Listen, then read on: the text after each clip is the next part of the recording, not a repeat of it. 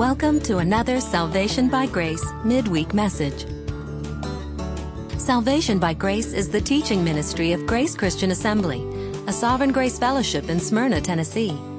Remember to visit our website at salvationbygrace.org. Now, here's our pastor and teacher, Jim McClarty.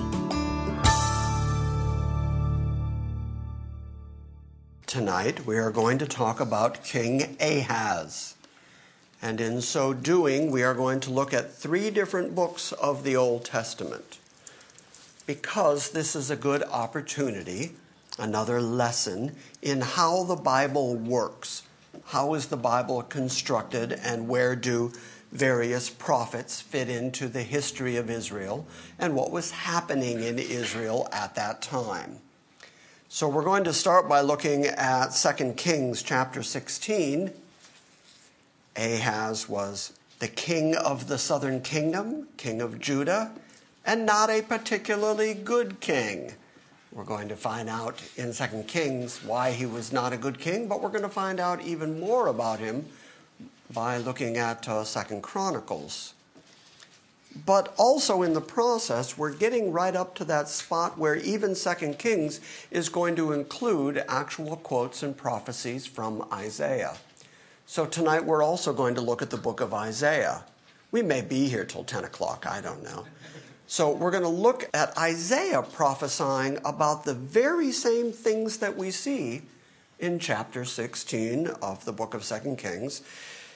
Actually, it's going to be Isaiah 7 when we get there. I don't think that most people understand where Isaiah fits, and it helps tremendously to understand where he fits in history so that you can understand his prophecies, who he was talking to, what he was talking about. Isaiah 7 is a mystery to most people because it does talk about Pekah and the son of Remaliah. And, and if you're just approaching the book of Isaiah cold, well, you have no idea what any of that means. But if you understand the history that is laid out for us in 2 Kings and 2 Chronicles, then the things that Isaiah is saying fit perfectly in that context. So we're going to kind of speed through as much as I can speed through anything. We're going to try to kind of speed through Second Kings so that then we can go fill in all the blanks with Second Chronicles and Isaiah. That's the plan for tonight. The other thing that you're going to notice as we look at these stories is not only are they archaeologically provable. Not only are they a part of human history, they're not limited to the Bible, but there is, as I just said, archaeology behind these that proves that these events actually did take place. The northern kingdom that was Israel was taken out of its land. Samaria became occupied by Gentiles after that. These are all things that we can show and actually, in the history of the Assyrian nation and the uh, slaves that were in Assyria, there is plenty of indication that there were Israelites there. And so when we find out about the Assyrian captivity, it's not limited to what the Bible says about it. Human history also proves that these things happened. And then, lastly, before we start reading, I also want to point out that the author of Second Kings and the author of the Chronicles and Isaiah the prophet all give God complete credit for everything that happens here. On the surface, if you were just looking at it, if you were watching it as an observer, it would look to you like, oh, well, that's just nations fighting against nations. That's just people arguing with people.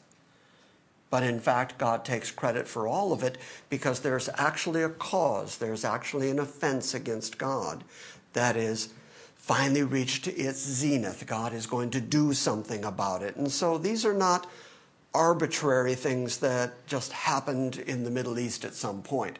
These are specific things that took place because God was orchestrating human history to bring about His will in keeping with the covenant that He made with Israel.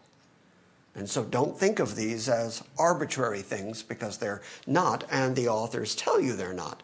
They say, God brought these enemies down, God did this. All right, let's start then in 2 Kings chapter 16. In the 17th year of Pekah, the son of Remaliah, Ahaz, the son of Jotham, king of Judah, became king. Ahaz was 20 years old when he became king, and he reigned 16 years in Jerusalem. And he did not do what was right in the sight of the Lord his God, as his father David had done. But he walked in the way of the kings of Israel, and even made his sons to pass through the fire. This is a, uh, a Canaanite form of worship. We've talked before about Molech, the particular god who we know from history was a metal god, and they would stoke the fires inside the belly of that idol. And he would have his hands outstretched. And when he had reached critical temperatures, they would put their babies, they would put their children into the hands of Molech and they thought that the screaming of the babies as they died in their hands would somehow satisfy the anger of the gods. And God was very, very clear about when you go into the land that I'm bringing you into, don't do like your neighbors. Don't worship the false gods, and for heaven's sake, don't send your children through the fire. And yet, that is precisely what Ahaz did. Ahaz was 20 years old when he became king. He reigned 16 years in Jerusalem. He did not do what was right in the sight of the Lord his God. But he walked in the way of the kings of Israel and even made his son to pass through the fire according to the abominations of the nations whom the Lord had driven out from before the sons of Israel. And he sacrificed and he burned incense on the high places and on the hills and under every green tree. We've talked about that before. The worship that was taking place on the high hills and in the groves and under the trees was the worship of nature gods, the worship of Ishtar. These were all pagan religious practices that God specifically forbid. When you go into the land that I'm going to give you, the land flowing with milk and honey, don't do what the people who were already there did, and don't do what the surrounding nations do. Your worship has to be completely and utterly centered on me. And our covenant and our law and my rules and my 613 ordinances, this is how you are supposed to live. And yet they had tumbled so far downhill that they had reached the point where even their king, who's supposed to be a representative of God to the people, is now encouraging the people to worship foreign gods. He sacrificed and burned incense on the high places and on the hills and under every green tree. And then Rezin, the king of Aram, which is also Syria, and Pekah, the son of Remaliah, the king of Israel, came up to Jerusalem to wage war. And they besieged Ahaz, but they could not overcome him. Let's talk about this from a strategic viewpoint for just a moment. Assyria, as I said last week, is becoming a dominant power in the Middle East there. And Assyria is sort of northeast of Samaria and Syria, which are next door neighbors, the Arameans. So they're operating as like a buffer zone between Assyria and Jerusalem. And so Syria and Israel make a deal. They get together, and the implication is that they're coming to Judah originally to say, join us in throwing off the Assyrians who are conquering at will and taking over this entire territory. King Ahaz doesn't seem interested in this. And as you're going to see in a moment, King Ahaz ends up making a deal with the king of Assyria. He goes directly to the source. In that process, that buffer zone, both Samaria and Syria are going to be conquered by the Assyrians, who are going to expand their territory and then ultimately come down on Jerusalem, even though they take areas of the southern kingdom, they take some cities of Judah, they establish some fronts there in Jerusalem, but they can't quite conquer it altogether. It takes the Babylonians to do that. But part of the reason the Babylonians are able to do that is because the Assyrians have been whipping up on them for a while. And all of this is completely in God's purview. All of this is God punishing his people. So at that time, verse 6 says, Rezin, king of Aram, recovered Elath for Aram and cleared the Judeans out of Elath entirely. And the Arameans came to Elath, and they have lived there until this very day. Verse 7 So Ahaz sent messengers to Tiglath-Pileser, who is the king of Assyria, saying, I am your servant and your son. Come up and deliver me from the hand of the king of Aram and from the hand of the king of Israel, who are rising up against me. So the way to get rid of the Syrian encroachment, the way to get rid of the Israel encroachment is to make a deal with the Assyrians because they're the major power in the area. And now, instead of trusting God that God is going to deliver them as He has so often done, instead of trusting that God would take care of His people, the king is actually making deals with foreign kings and saying, You come protect us now. But wait, it gets worse. Because once he sees the kind of worship that the king of Assyria is engaged in, he's going to try to copy it and do the same thing. So he's completely going the opposite direction of the proper worship of Yahweh, the God who has delivered them out of Egypt and taken them into the promised land. He has now so corrupted the people of Israel that they are worshiping their foreign gods and making deals with foreign kings. And on top of that, he's going to take gold and silver out of the temple and give it to the king of Assyria.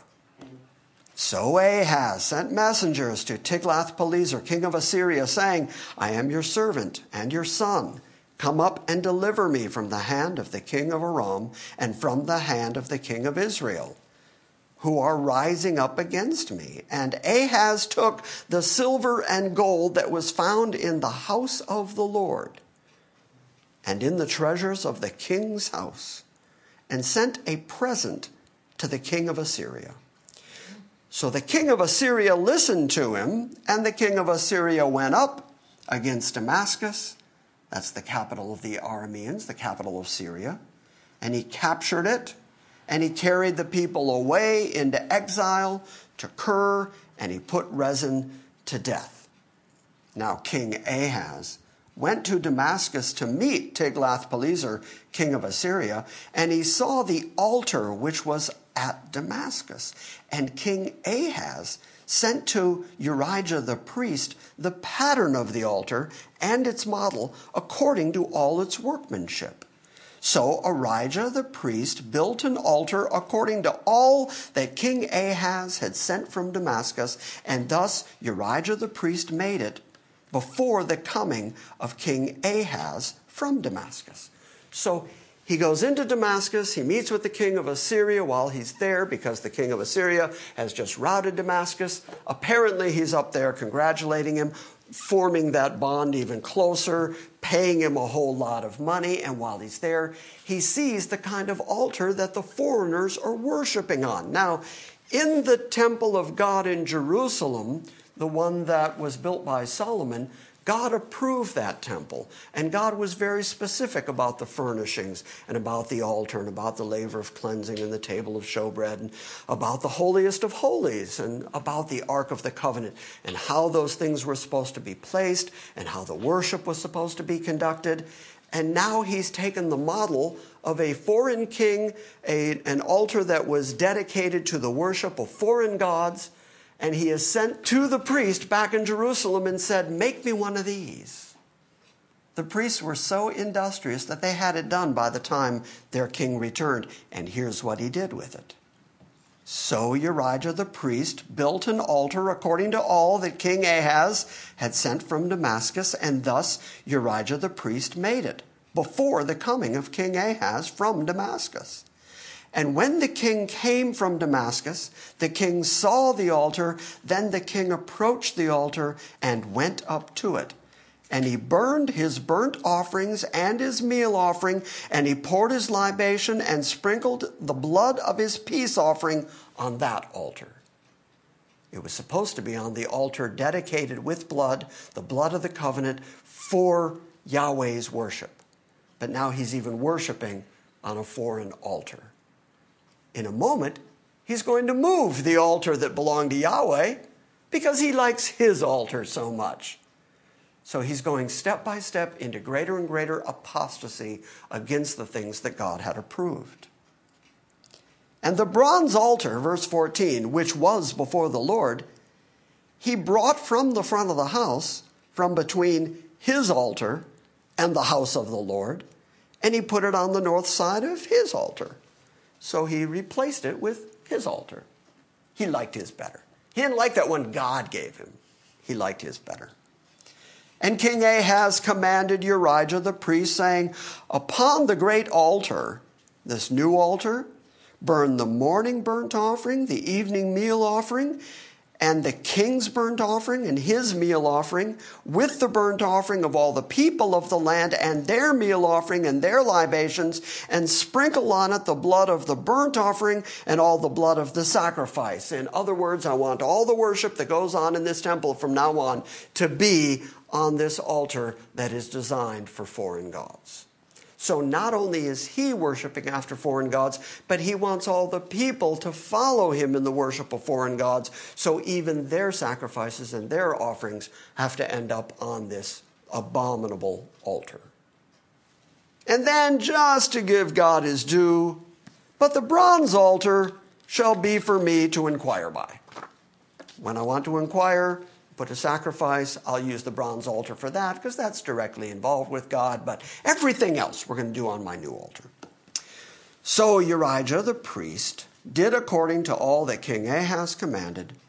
And then King Ahaz cut off the borders of the stands and remove the laver from them. What you have to understand about this is that God had a laver of cleansing, a place where the priests were supposed to wash before they went in and did the ceremonial work inside the temple. And it was set on a particular stand.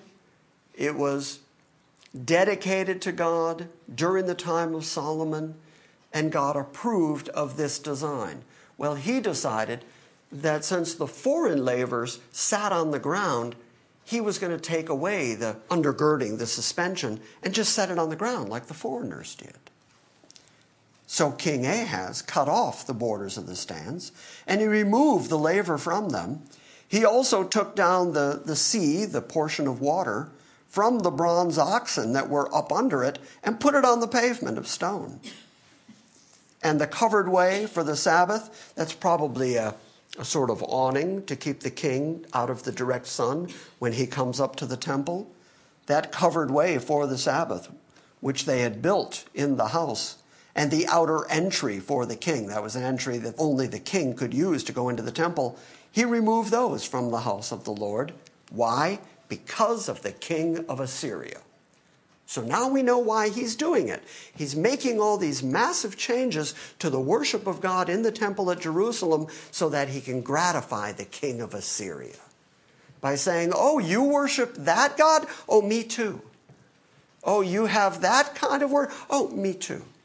I, am in with all your gods, and that Yahweh thing, that, that's not that important. So then we read the rest of the acts of Ahaz, which he did are they not written in the books of the Chronicles of the kings of Judah? So Ahaz slept with his fathers and was buried with his fathers in the city of David, and his son Hezekiah reigned in his place. We'll talk about Hezekiah next week. Turn to chapter 28 of Second Chronicles. Because now we're going to have even more of these blanks filled in by the chronicler who's going to tell us more about what bad King Ahaz did. And all of this is preparing you, getting you ready, setting up the prophecy that we're going to see in Isaiah. The more that you know about King Ahaz, and the more that you know about the way that the king of the Arameans and the king of the northern tribes in Samaria, and the way that they came down on him, and the way that God protected Jerusalem, the city where he placed his own name, the more you understand about that, the more you're going to understand Isaiah 7 when we get there. So, yes, this is still introduction. We're now in chapter 28 of Second Chronicles. Ahaz was 20 years old when he became king And he reigned 16 years in Jerusalem, and he did not do what was right in the sight of the Lord, as David his father had done. But he walked in the ways of the kings of Israel. He also made molten images for the Baals. Okay, here's something we didn't know before. He's also making images that the people will worship that are dedicated, idols that are dedicated to foreign gods. Now, this is something that God was very precise about, very clear about. It's even the first of Ten Commandments. The very words of the covenant on the stones of the covenant, in the ark of the covenant, start with, You will have no other gods before me.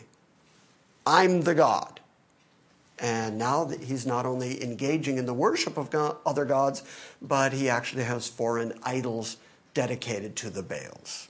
So that's two commandments he's violating, right? Yeah, don't make any graven image. yeah, and I'm betting he doesn't stop there.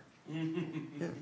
He did not do what was right in the sight of the Lord, as David his father had done, but he walked in the ways of the kings of Israel and he also made molten images for the Baals. Moreover, he burned incense in the valley of Ben Hinnom and burned his sons in the fire, according to the abominations of the nations whom the Lord had driven out before the sons of Israel. Let's talk about the valley of the sons of Hinnom for just a moment. My translation calls them Ben Hinnom. It means sons of Hinnom just like Ben Hur would mean son of Hur. So the valley of Hinnom, that area was known as Gehenna, which Jesus used as an object lesson in order to say that Sheol, hell, is going to be like the valley of Hinnom. Now, what you need to know about the valley of Hinnom is not only was there huge abomination in the valley of Hinnom, but eventually it became a dumping ground you'll excuse me for this, but for human excrement. Because when you don't have plumbing, which they didn't have in Israel, and you have a couple million people, then you've got to have somewhere to dump the waste. You've got to have somewhere to put the dead bodies. You've got to have some. And so the Valley of Hinnom was a place that was on fire, and it was always on fire. It was constantly on fire as the methane burned off and as the animal carcasses burned up. And so there were maggots in the fire and in the waste. And so Jesus pointed at that and said, That's what it's going to be like when this life is over if I'm not your Redeemer, if I'm not the intercessor between you and God, then hell is going to be for you a place where the fire is never quenched and where the worm never sleeps. That's the valley of the sons of Hinnom. So I just threw that in because it's an interesting connection to the New Testament. Moreover, he burned incense in the valley of Ben Hinnom and burned his sons with fire according to the abominations of the nations whom the Lord had driven out before the sons of Israel. And he sacrificed and burned incense on the high places and on the hills and under every green tree. Wherefore, because of that, because he was like that, because he did those things, wherefore the Lord his God delivered him into the hand of the king of Aram. And they defeated him, and they carried away from him a great number of captives, and brought them to Damascus. And he was also delivered into the hand of the king of Israel, who inflicted him with heavy casualties. For Pekah, the son of Remaliah, slew in Judah a hundred and twenty thousand in one day. And notice it's God who did that. It's God who brought down these armies in order to punish his people. Now, this is really interesting because we see this all the way through the Old Testament. We certainly see it in the New Testament, and we see it in the eschatological portions of the New Testament that God is going to bring a particular leader. We call him Antichrist or Little Horn, depending on who you're reading. But, but God, again, in the course of human history, is in charge of the political upheavals and machinations that take place, and they all center around his people. How are his people worshiping him? How are his people praising him and staying devoted and dedicated to him? And when he needs to correct them, he doesn't intervene directly, though sometimes he does. Sometimes he just opens up the earth and swallows people. Sometimes he sends poisonous snakes in. Sometimes he just sends a flood. But as often as not, he sends foreign armies in to punish his people. So it's still all about Israel, his people. When we get to Isaiah 10, which we won't get to tonight, hopefully we'll get to it next week, we see that God was in charge of the fact that the Assyrians came down on the uh, northern tribes and took Israel out of their land. And so God takes credit for using the king of Assyria as the weapon that he's going to that he's going to utilize in order to punish his people. But then the king of Assyria, because he thinks that he's doing it in his own might, in his own strength, in his own haughtiness, after he has accomplished taking all the Israelites out of their land, God then says, I don't like the haughty way that you did that, and now I'm going to punish you for the way that you punished my people, though I used you to punish my people. So again, this is all just God sovereignly making sure that the people of earth are accomplishing the things that play into his ultimate desire, his ultimate plan, and he's always in charge. And you have to remember that when you go to the voting booth. And you look down and go, Trump or Hillary? Regardless of how that comes out, God is still in charge. Today, of all people, for a short period of time, I happened to have Rush Limbaugh on my radio while I was in the car. In the very moment that he said, I don't want to hear about this, I don't want phone calls about this. I don't want anybody to call about it, we're not going to discuss it. But I'm going to pose this question Do you think that God punishes nations when they turn their back on him? Mm-hmm. He said that today on the radio. It's becoming that obvious. And if America's not careful, God will use, and we certainly know from Daniel and Revelation, we know that there are going to be invading and marauding armies into Israel again, and then there's going to be a worldwide war and and all kinds of problems. Well, that's that's God sovereignly making sure that the people who have turned their back on him are going to pay a price. And so logic would just tell you, get on God's side. Follow God. He's in charge. He's the one that's right. He's the one that's righteous and holy, and He's the one that is going to dole out punishment. And you see it time and time and time again in this book. And yet there are people who say, I believe the Bible, but they don't believe that God acts this way. And He acts every bit this way.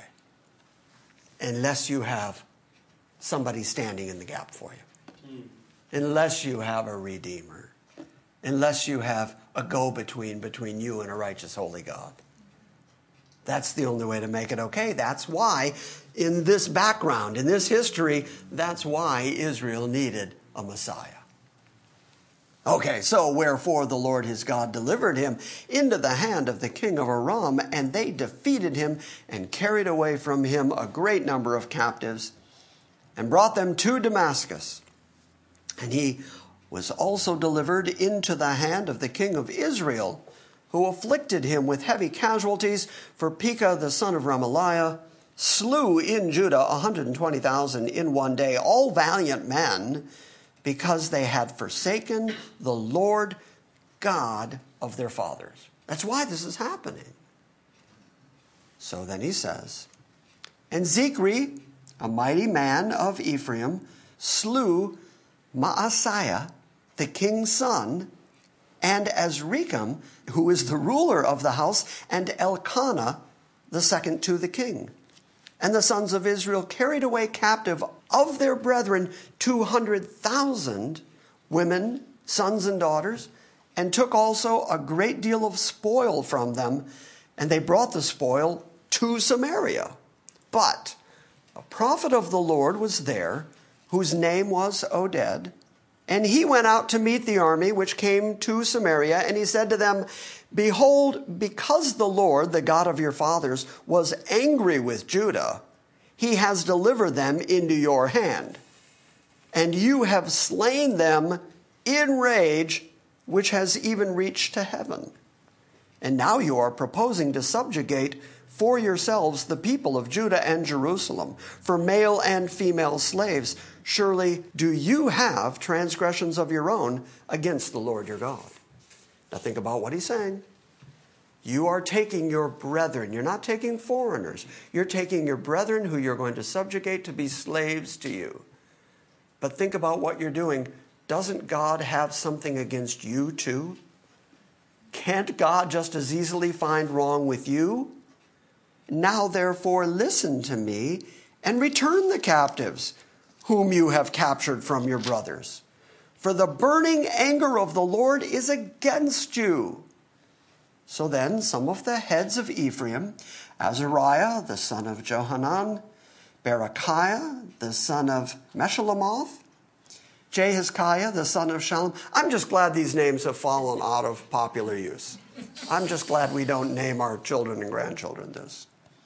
And Amasa, the son of Hadlai, arose against those who were coming from the battle and said to them, You must not bring the captives here, for you are proposing to bring upon us guilt against the Lord, adding to our sins and to our guilt, for our guilt is great so that his burning anger is against Israel.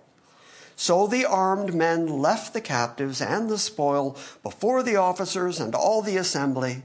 And then the men who were designated by name arose and took the captives, and they clothed all their naked ones from the spoil.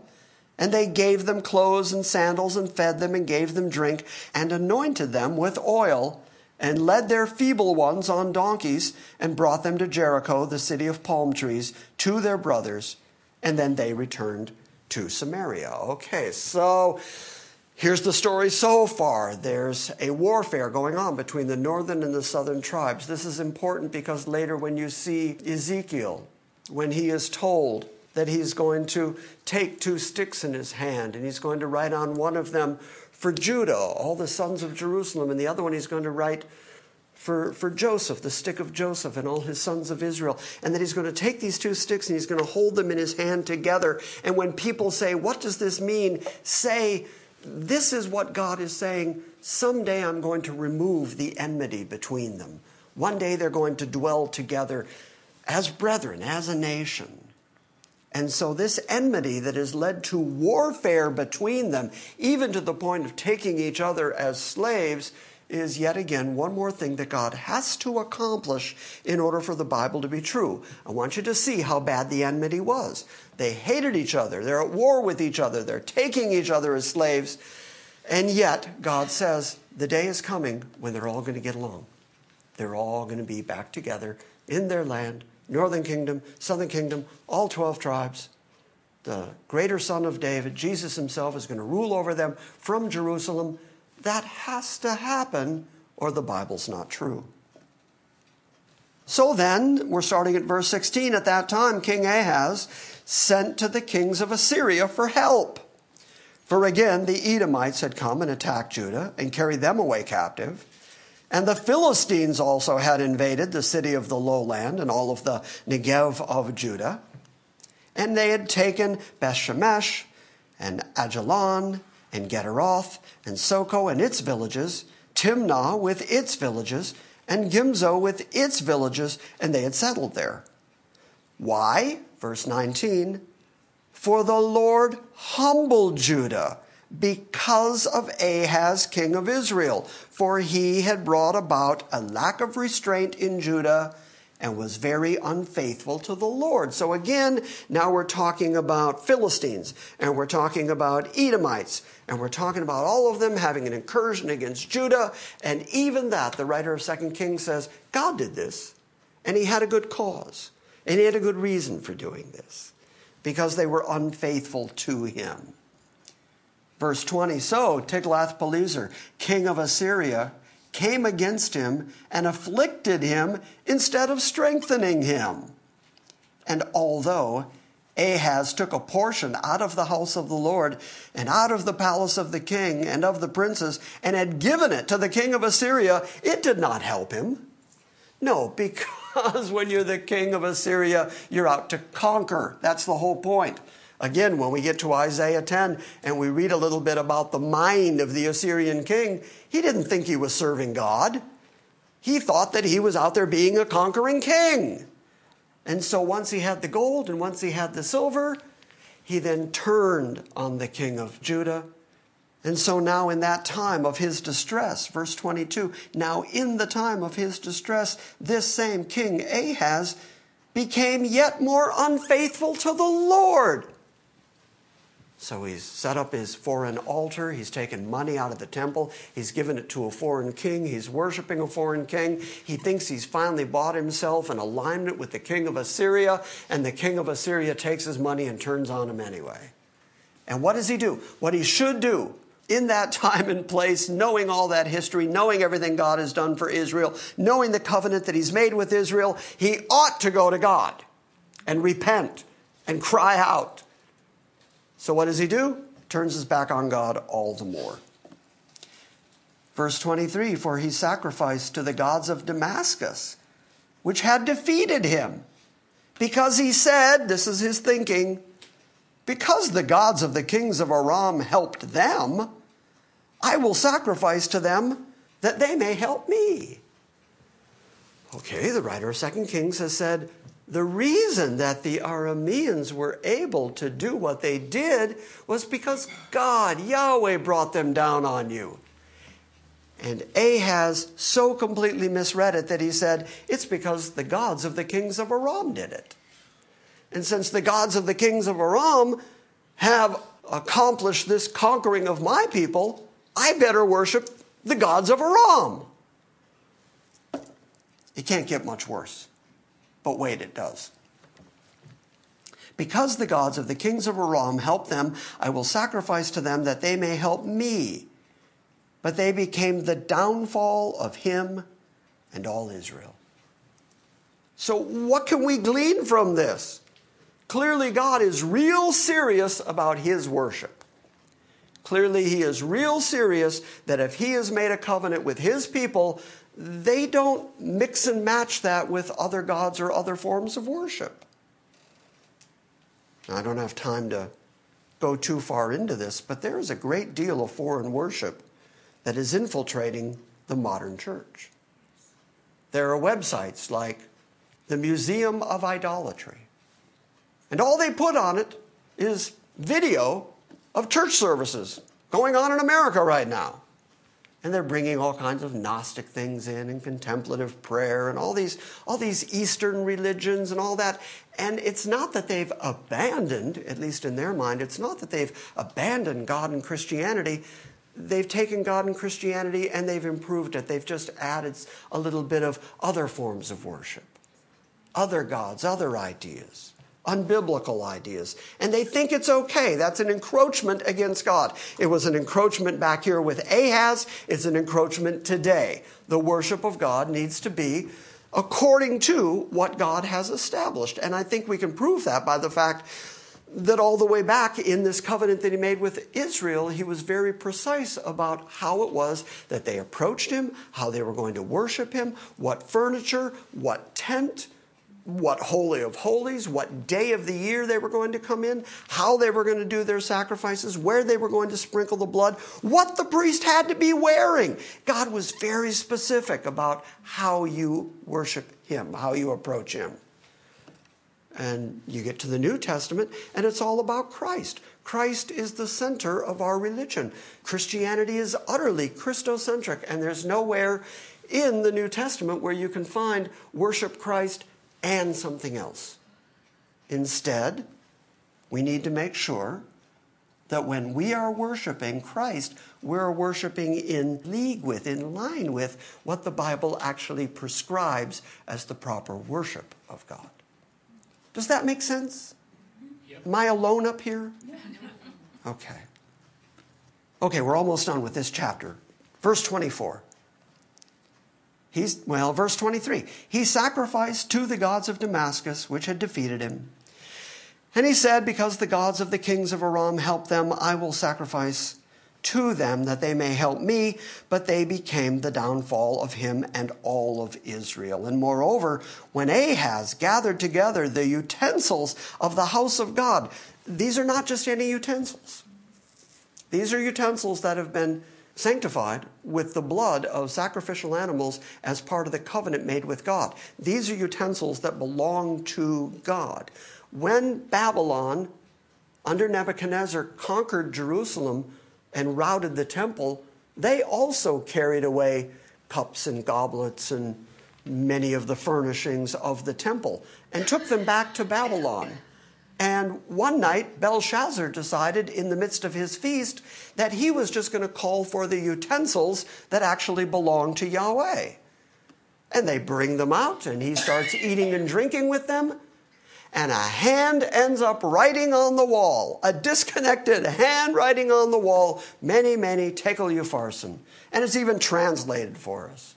You've been weighed in the balances and you've been found wanting. Upharsin, that word upharsin has at the root of it Persians. And that night, while he's throwing his party, the Persians are coming up under the wall of Babylon, and Babylon is going to fall to the Persians. And as that's happening, they're busy using utensils that belong to God. So if something has been consecrated to God, sanctified for the worship of God, you don't give those to the king of Assyria. Well, here says it this way. Moreover, when Ahaz gathered together the utensils from the house of God, he cut the utensils of the house of God into pieces. And he closed the door of the house of the Lord, and he made altars for himself in every corner of Jerusalem. And in every city of Judah he made high places to burn incense to other gods, and he provoked the Lord, the God of his fathers, to anger. Now the rest of the acts and all his ways, from first to last, behold, they are written in the book of the kings of Judah and Israel. So Ahaz slept with his fathers, and they buried him in the city in Jerusalem, for they did not bring him into the tombs of the kings of Israel. And Hezekiah his son reigned in his place. Good, I've got 10 minutes. Go to the book of Isaiah. Because now, now you can understand Isaiah 7 because this is the exact period of time in which Isaiah appears, prophesying primarily to the southern kingdom, but he also, in the early part of the book, prophesies to the northern kingdom. And this is fascinating. I said all of that to get you ready for Isaiah 7. Isaiah chapter 7 verse 1. Now it came about in the days of Ahaz, the son of Jotham, the king, the son of Uzziah, king of Judah, that Rezin, the king of Aram, and Pekah, the son of Remaliah, king of Israel, went up to Jerusalem to wage war against it, but they could not conquer it. Okay, we're talking about the same thing that we've been talking about in 2 Kings 16 tonight. We're talking about this period of time, the early 700s, 735, 730, right in about there 700 years before Jesus is on the planet. Keep that in mind. This is about 700 years before Jesus is on the planet. And when it was reported to the house of David, saying, The Arameans have encamped in Ephraim, this is when they were uh, making their agreements with each other. Now the Arameans, the Syrians, are camping in Ephraim. So his heart and the hearts of the people shook as the winds of the forest shake with the wind.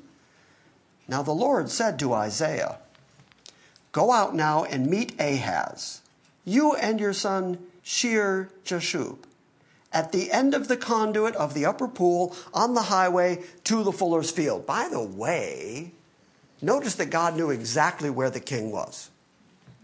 Even as the king's making all these deals, even as the king is making arrangements and making compatriots out of enemy nations that are worshiping foreign gods and trying to conquer their nation, God knows exactly where he is says to Isaiah, Go meet him, and I'll tell you exactly where you're going to meet up with him. At the end of the conduit of the upper pool on the highway to the fuller's field. And sure enough, that's where Isaiah finds him. Wasn't that lucky? God got so lucky there. say to him this Take care and be calm. Have no fear and do not be faint hearted because of these two stubs of smoldering firebrands. He's talking about the two kings, the kings of the Arameans and the king of Israel. He says they are two smoldering firebrands on account of the fierce anger of Rezin and Aram, the son of Remaliah, because Aram with Ephraim and the son of Remaliah has planned evil against you, saying, Let's go up against Judah and terrorize it and make for ourselves a breach in its walls and set up the son of Tabiel as the king in the midst of it. Thus says the Lord God, it shall not stand, nor shall it come to pass. The same way that the king of Assyria is going to make encroachments, going to take some of the cities of Judah, but cannot take Jerusalem. As I said earlier, it's not until Nebuchadnezzar, king of Babylon, the time of Jeremiah, time of Daniel, it's not until then that God is going to turn over Judah to those kings. Why is God making a differentiation between the northern tribes and the southern tribes? Well, because he has a covenant that he's made with David where he has said, There will always be a son of yours sitting on your throne, ruling over the people of Israel. And ever since the time of Jacob, leaning on his staff, prophesying over his 12 sons, he says that the Messiah, Shiloh, is going to come out of the tribe of Judah.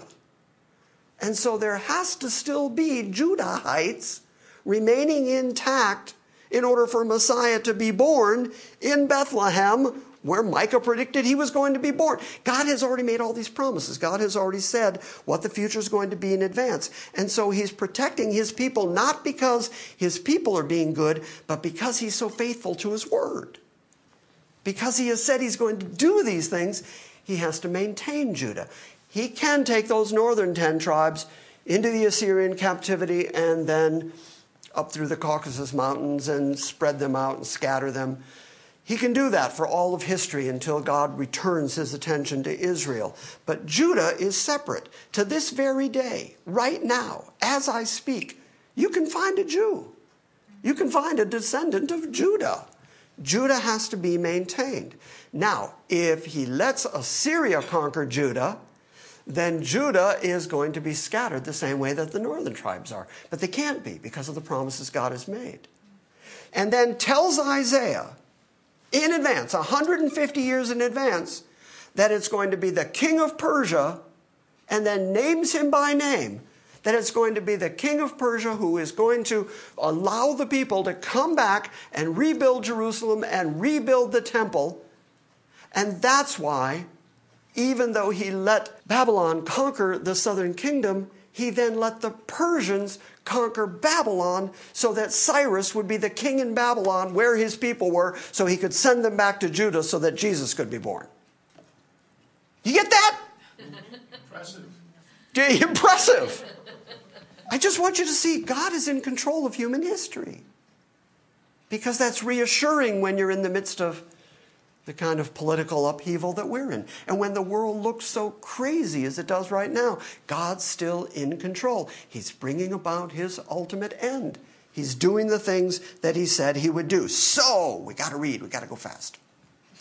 So the Lord said to Isaiah, this is verse 3 Go out now and meet Ahaz, you and your son Shear Jashub at the end of the conduit, at the upper pool, on the highway, to the fuller's field, and say to him, Take care and be calm, have no fear, and do not be faint hearted because of these two stubs of smoldering firebrands, on account of the fierce anger of Rezin and Aram, the son of Remaliah, because Aram with Ephraim and the sons of Remaliah has planned evil against you, saying, Let us go up against Judah and terrorize it, and make for ourselves a breach in its walls, and let us set up the son of Tabiel, the king, in the midst of it. And thus says the Lord your God, it shall not stand, nor will it come to pass.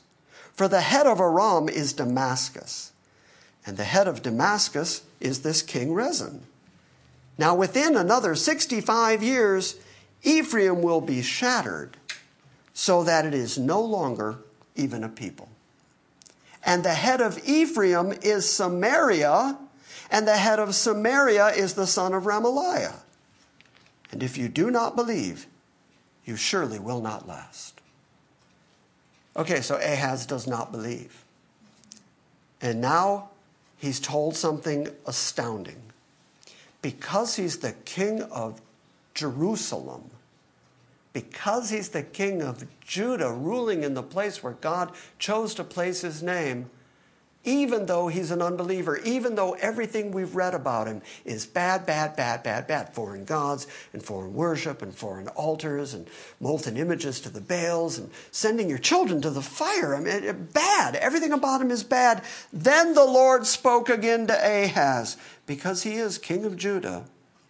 The Lord spoke again to Ahaz through Isaiah, saying, Ask a sign for yourself from the Lord your God. Make it deep as Sheol or high as heaven. So King Ahaz, though he is evil, is told, You're going to be delivered. I know it's going to look bad. I know that it looks like you're overwhelmed by the armies. Remember what we read. There were, what, 120,000 conquered in a day?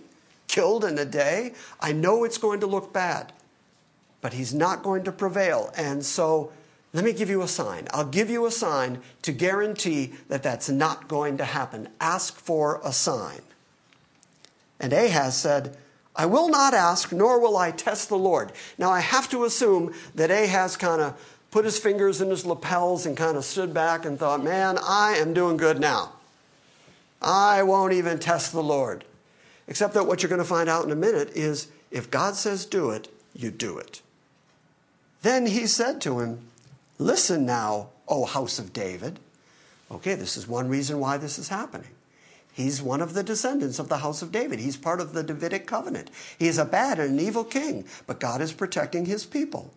Listen now, O house of David. Is it too slight a thing for you to try the patience of men that you will also try the patience of my God?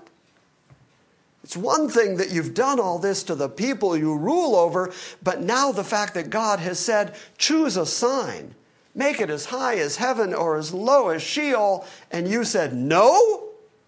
You're just tempting God. Well, God, because He's determined to give a sign anyway, decides for Himself what the sign is going to be, and the sign is 700 years off.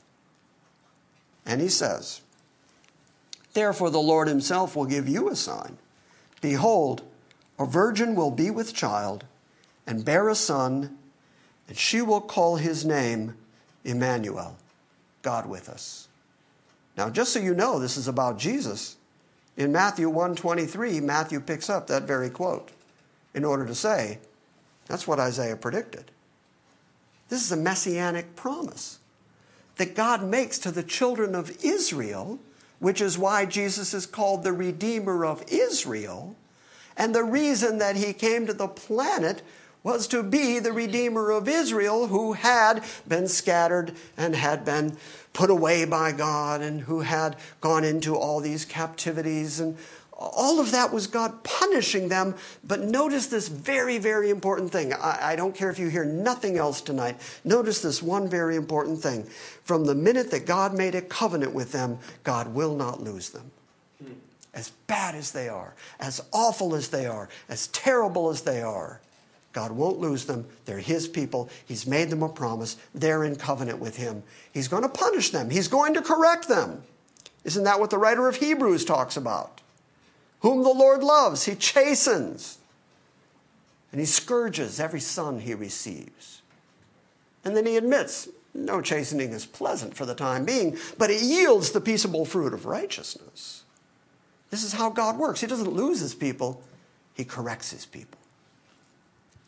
Therefore, the Lord himself will give you a sign. Behold, a virgin will be with child and bear a son, and will call his name Emmanuel. Now, that word in the Hebrew can mean virgin, but it can also mean for a young girl is going to have a child.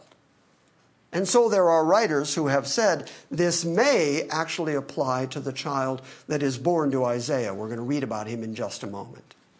Because look at the next promise.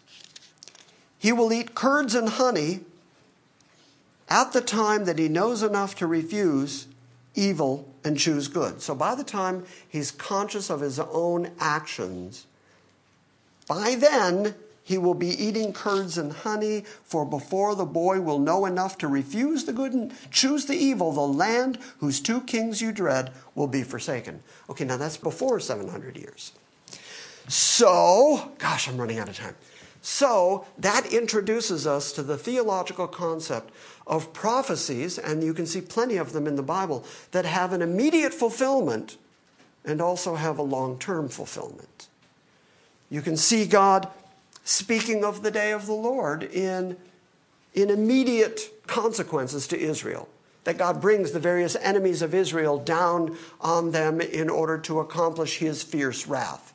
But when doing that, he also refers to a final day of the Lord, a final time when he is going to pour out his wrath on all the nations of the earth, starting with Israel, starting at Judah.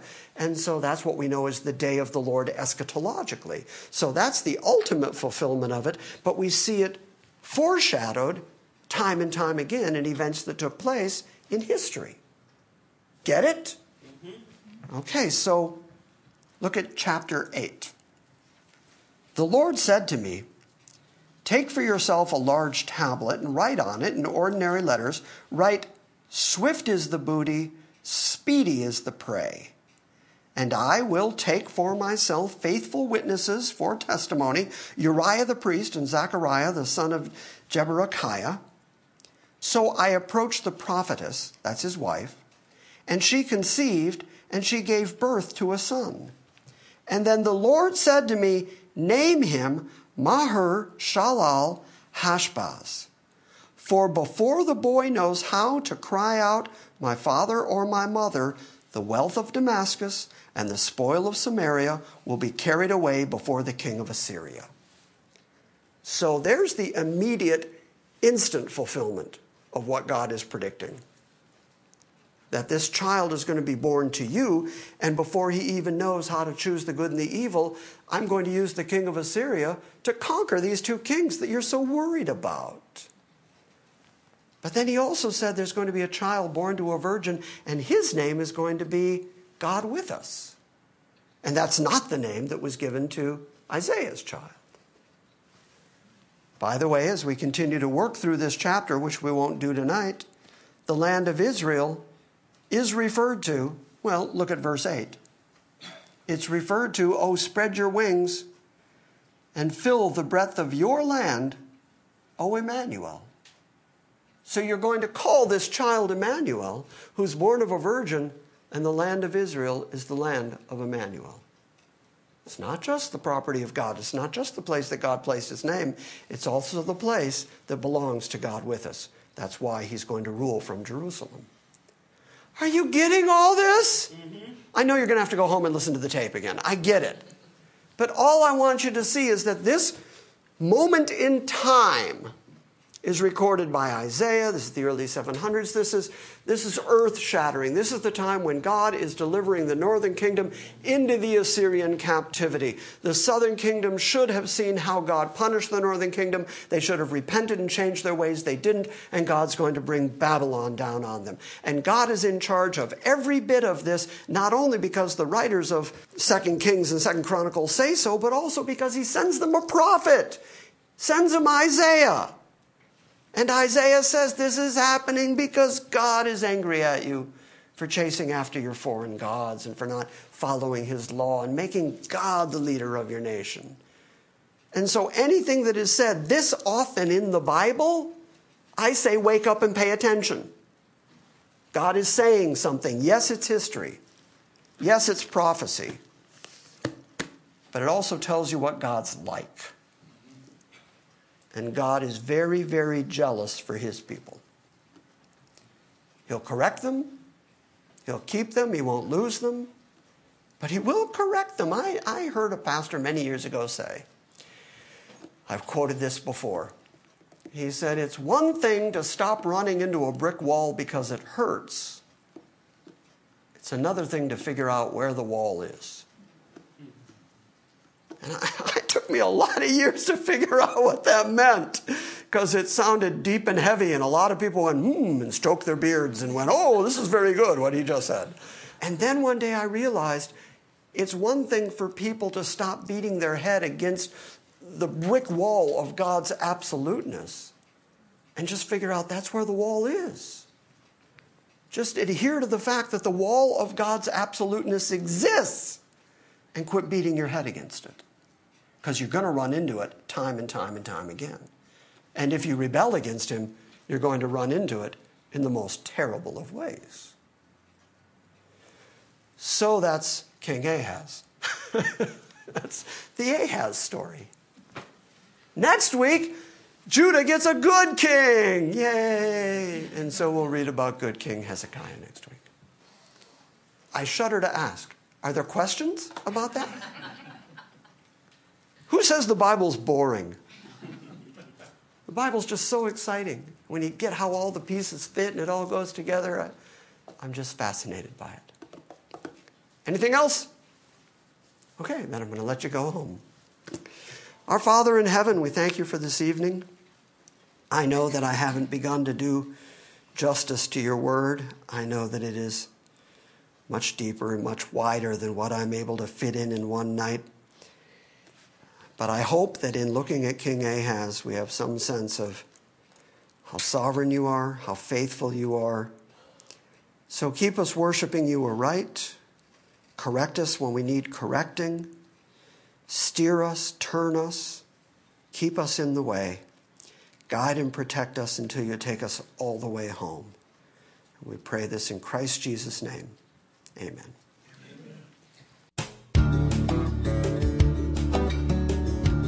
Thank you for listening to this week's Salvation by Grace message. We welcome your feedback and encourage you to visit our website at salvationbygrace.org.